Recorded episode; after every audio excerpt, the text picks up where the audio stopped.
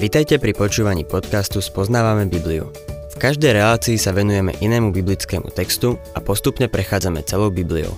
V dnešnom programe budeme rozoberať biblickú knihu Deuteronómium alebo piatu knihu Mojžišovu.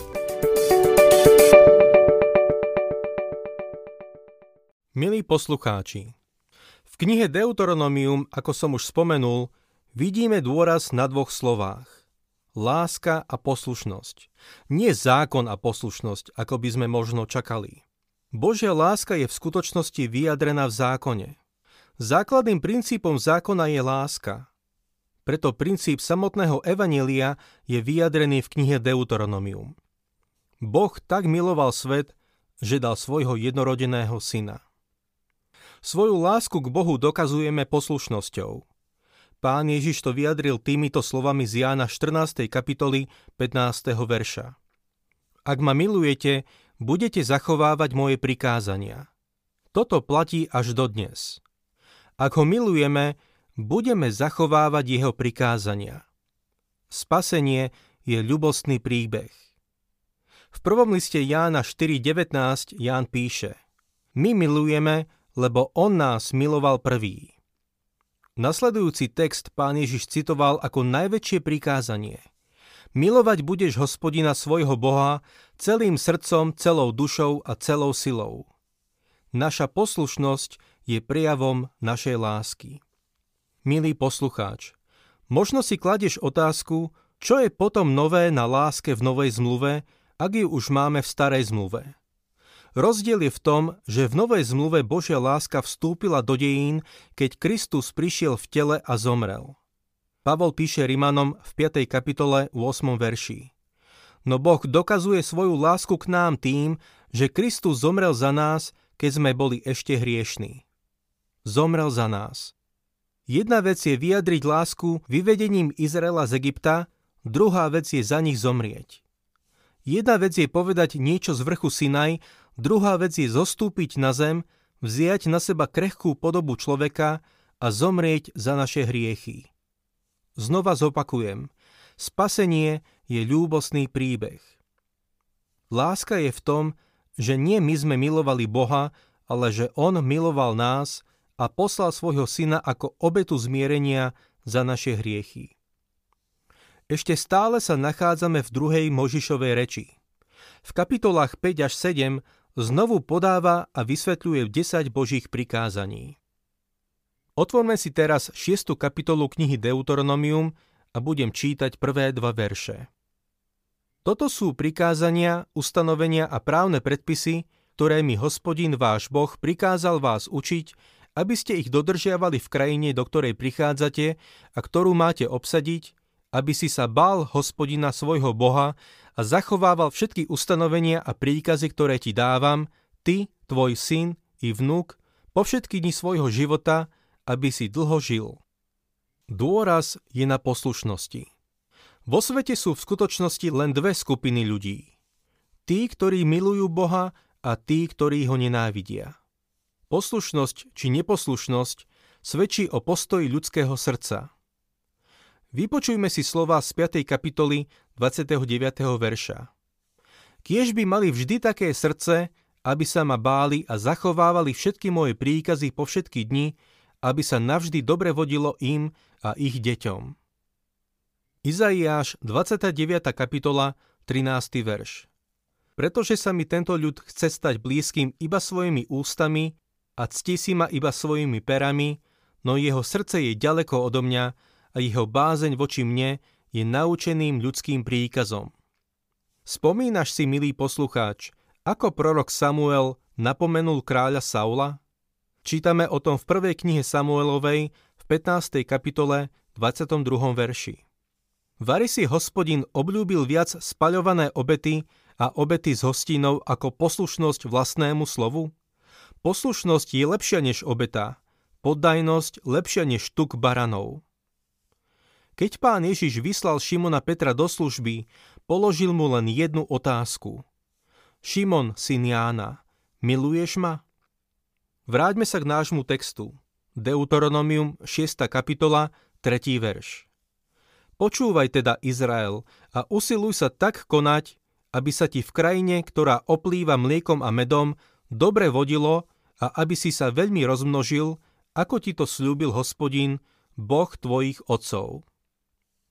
Sľúbili, že budú zachovávať všetky prikázania, no nedokázali to. Podobne ako aj my. Nasledujúci štvrtý verš považujú mnohí teológovia za jeden z najväčších výrokov v celom písme. Počuj, Izrael, Hospodin je náš Boh, Hospodin jediný. Je to úžasný výrok. Hospodin je hebrejský tetragram Jahveh, čiže Jahve. Boh je preklad hebrejského slova Elohim. Elohim je slovo v množnom čísle. Keďže pri ňom nie je uvedené žiadne číslo, môžeme predpokladať, že je to číslo tri. Hebrejčina pozná tri čísla podstatných mien. Singulár, duál a plurál. Ak je to plurál bez uvedeného čísla, môžeme predpokladať, že je to číslo tri. Ide teda o odkaz na Božiu Trojicu. Tento verš by mohol byť preložený aj takto. Počuj, Izrael, Jahve je náš trojediný Boh, Jahve jediný. Izraeliti žili vo svete modlárstva. Okolité národy boli politeistické a uctievali mnohé božstvá. Izrael mal svedčiť okolitému svetu o jedinom Bohu. Jahve, náš Elohim, je jediný Jahve. To je zvesť pre svet, ktorý sa oddal modlárstvu. Pokračujme piatym veršom.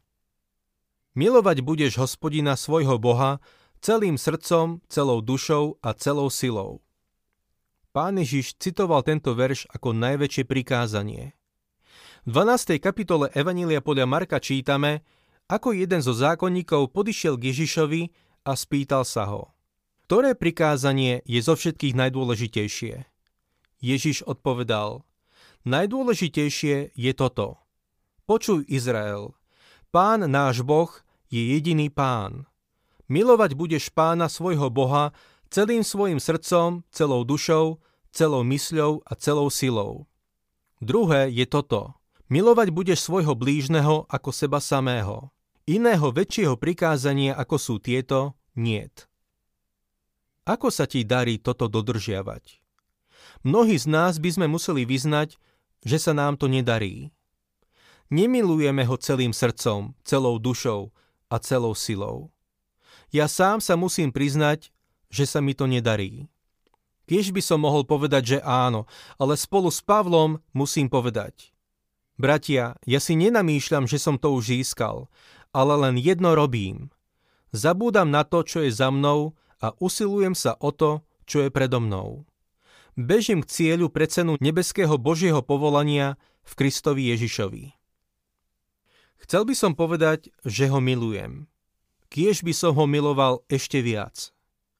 Toto isté sa spýtal Šimona Petra: miluješ ma? Myslím si, že nás by sa spýtal to isté. Aby sme sa naučili ho milovať, musíme tráviť čas pri jeho nohách a poznávať ho. On je najlepší z tisícov. On je náš Boh. Peter povedal: Pane, ku komu by sme šli? Ty máš slová večného života a my sme uverili a spoznali, že Ty si Boží svätý. On je náš Spasiteľ. On je náš Pán. On je náš Boh. Klaniam sa mu. Chcem ho poznať ešte lepšie. Čo to znamená pre teba? Pokračujme veršami šesť až deväť. Tieto slová, ktoré ti dnes prikazujem, budeš mať na srdci.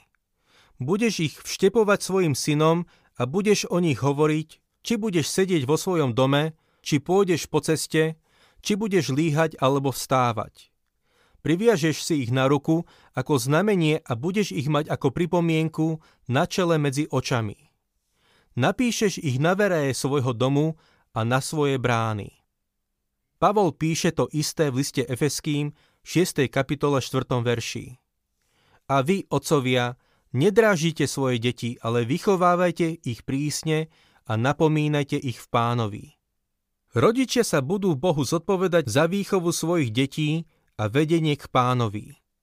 Naprieč celým písmom je veľa napísané o zodpovednosti rodičov. Príslovia dvadsaťdva šesť. Pouč chlapca na začiatku jeho cesty a neodchýli sa od nej ani v starobe. To neznamená, že ho máme nasmerovať na našu cestu. To znamená, že Boh má preňho cestu, po ktorej má ísť, a našou úlohou je spolupracovať na tom s Bohom. To znamená, že ako rodičia musíme byť blízko pri Bohu. Tieto slová mali mať pred očami. Mali ich mať na ruke či na čele medzi očami. Dnes, keď sa pozrieme okolo seba, sme obklopení len reklamou a vecami od výmyslu sveta.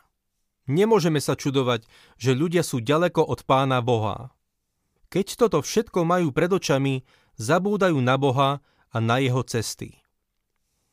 Boh potom svoj ľud napomína, aby na ňo nezabudli, keď vojdu do zasľúbenej krajiny a budú prežívať jeho požehnanie.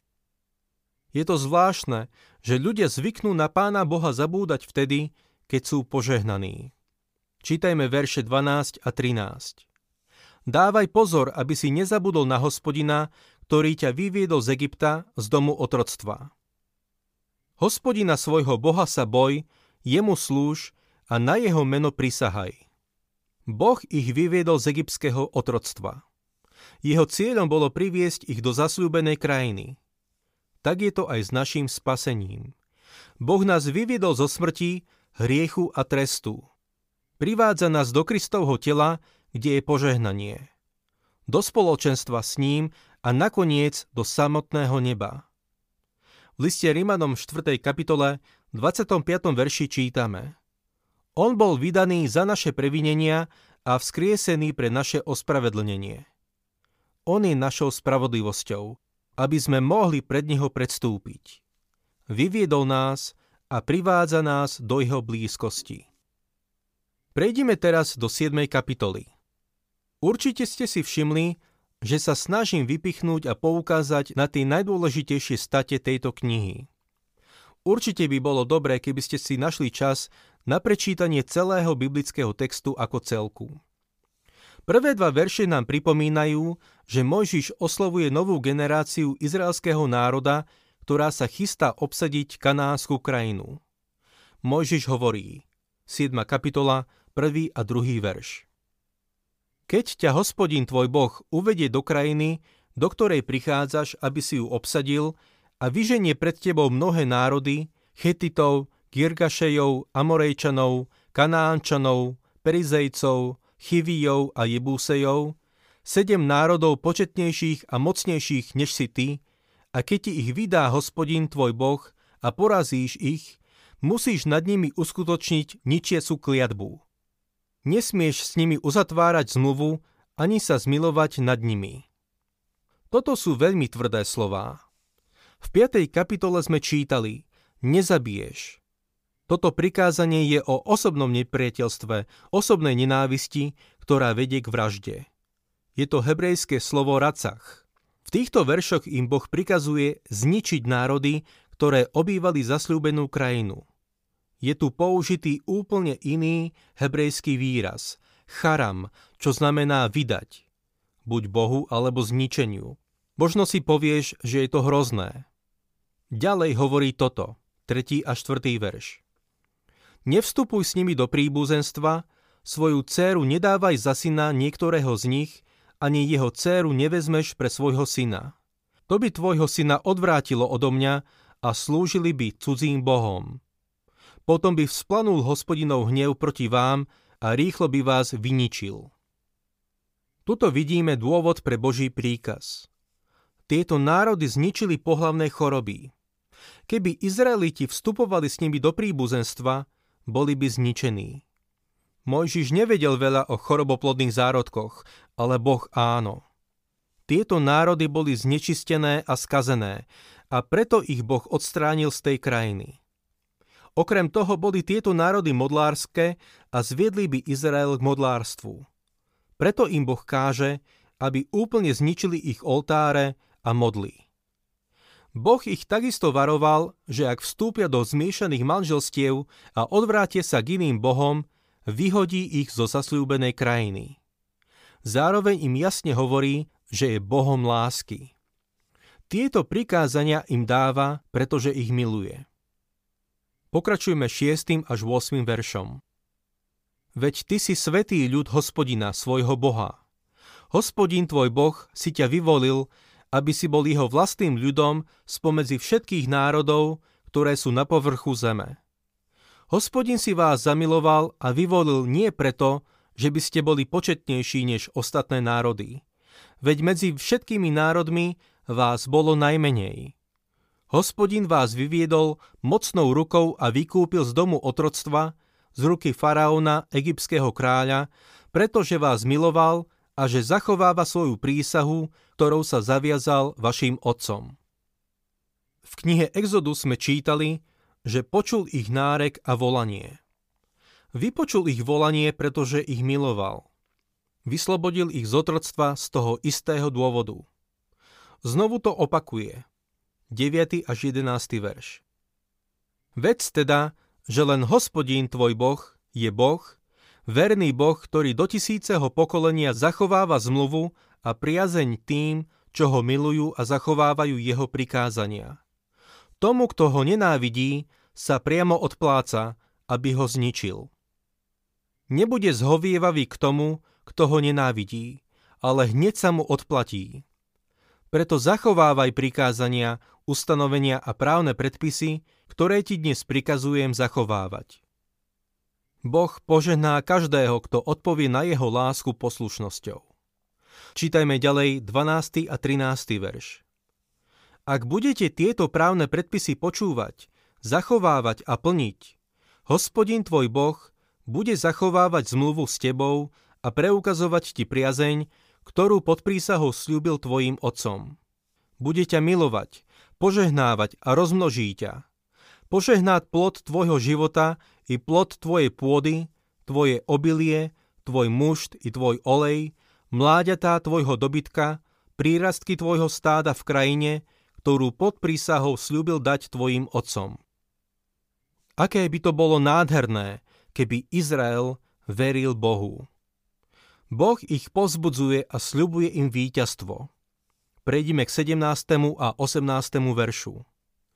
Možno si pomyslíš, tieto národy sú početnejšie než ja, ako by som ich mohol vyhnať?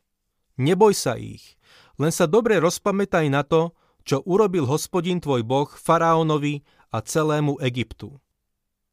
Božia vernosť, ktorú preukázal v minulosti, má byť pre nich povzbudením do budúcnosti. Nie je to tak aj s nami? Čítajme ďalej dvadsiaty prvý a dvadsiaty druhý verš. Neľakaj sa ich, lebo uprostred teba je Hospodín tvoj Boh, Boh veľký a hrozný. Hospodín tvoj Boh postupne tieto národy pre tebou povyháňa. Nebudeš ich môcť rýchlo vyničiť, lebo by sa rozmnožila proti tebe divá zver. Môžeme tu vidieť Božiu múdrosť. Myslí na ich bezpečie. Keby obyvateľstvo zničili príliš rýchlo, krajinu by ovládla divá zver. Prejdime k dvadsiatemu tretiemu veršu.